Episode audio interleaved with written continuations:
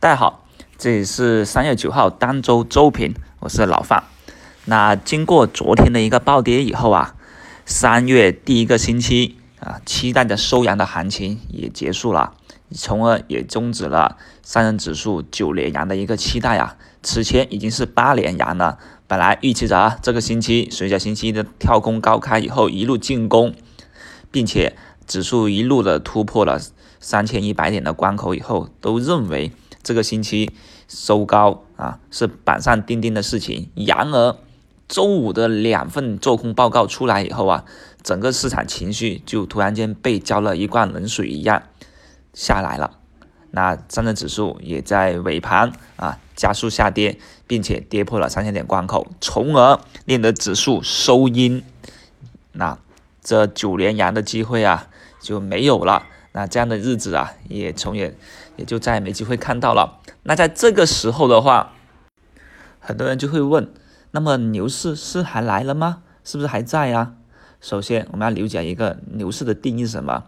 从纯技术派的角度来看，指数反弹超过百百分之二十，就可以认为是进入一个技术性的牛市。那抽象派的话呢，就认为一段时间内的长期的趋势向上的行情就是牛市。那牛市有几个特征呢？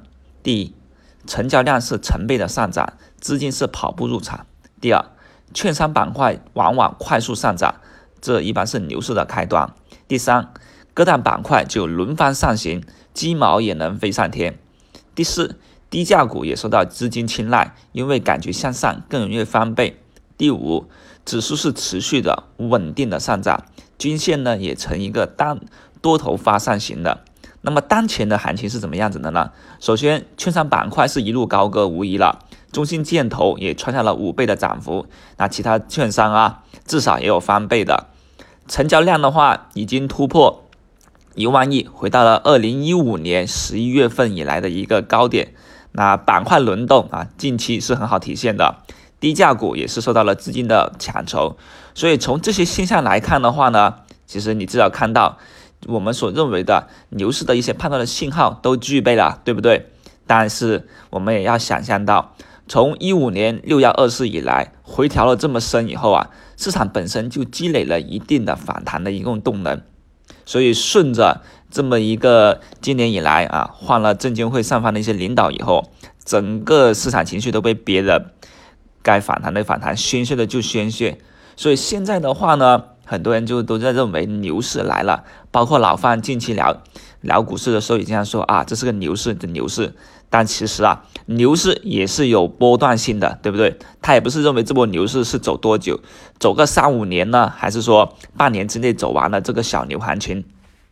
但先不管它怎么样，讨论它是什么事，更多的呢，只是我们应该是把精力花在买什么、怎么买、什么时候买，并且什么时候去离场这样一个份上。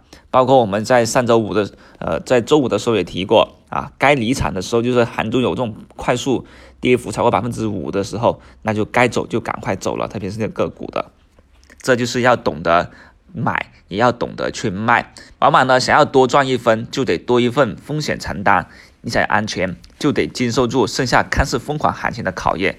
这历来都是这样子的。所以从周五的行情下跌来看的话呢，很多人在害怕，很多。但很多人也在抄底，比如说中信建投，对吧？翘板三十个亿的资金都冲冲了进去，但你可能认为这是在一个洗掉浮筹、洗掉狂热、洗掉睿智这样子的过程，那市场才能走得更远。自存而高远，要从脚下的每一步去走起嘛。那喊股票也是同样是这样子。往往熊市多长阳，牛市多长阴。昨天呢，啊，算是第一个大阴线，也是周线图的一个大阴线了。那这样子的阴线呢，其实好事，给到我们技术派跟跟其他基本面选手啊，都有了一个啊，去重新观察，去降一把温，然后呢，重新考量一下自己是否过热了，重新去冷静的思考的这么一个过程。这样市场的一个浇这盆水以后啊。大家过热的心态，那就可以调整，那市场也会进入一个合理稳健的一个上涨趋势里面去。那讲这么多，其实从周图来看的话，A 股其实发展是没什么问题的。我们无非就是好好的去切换题材。那题材切换的话呢，这个星期啊，毫无疑问，四 K 加边计算概念是最强的。那最强的也是我们这个星期一直在认为最有机会去走起来的。至少现在我们以两个龙头票来看，网速科技、安数码科技还有安控控股。那留意好这几个票的话呢，我们就知道四 K 加边缘计算该怎么走，该怎么玩。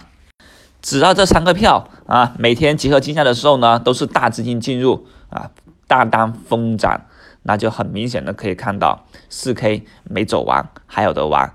那刚刚我们提到的啊，安控科技、数码科技还有网速科技，这就是接下来下个星期那，从四 K 概念里面要去留意、去观察的。那我们就说建一个股票池，把这几个股票拉到你的自选股里面去观察。只要他们这种票很强，那么我们就可以参考它，走他们的一个相关概念股，甚至于啊，基金的投资者去追这种票不是不行的。所以这个星期行情调整完以后啊，我们啊也不用过于担心，下个星期啊机会大把，我们也积极参与吧。祝投资者好运。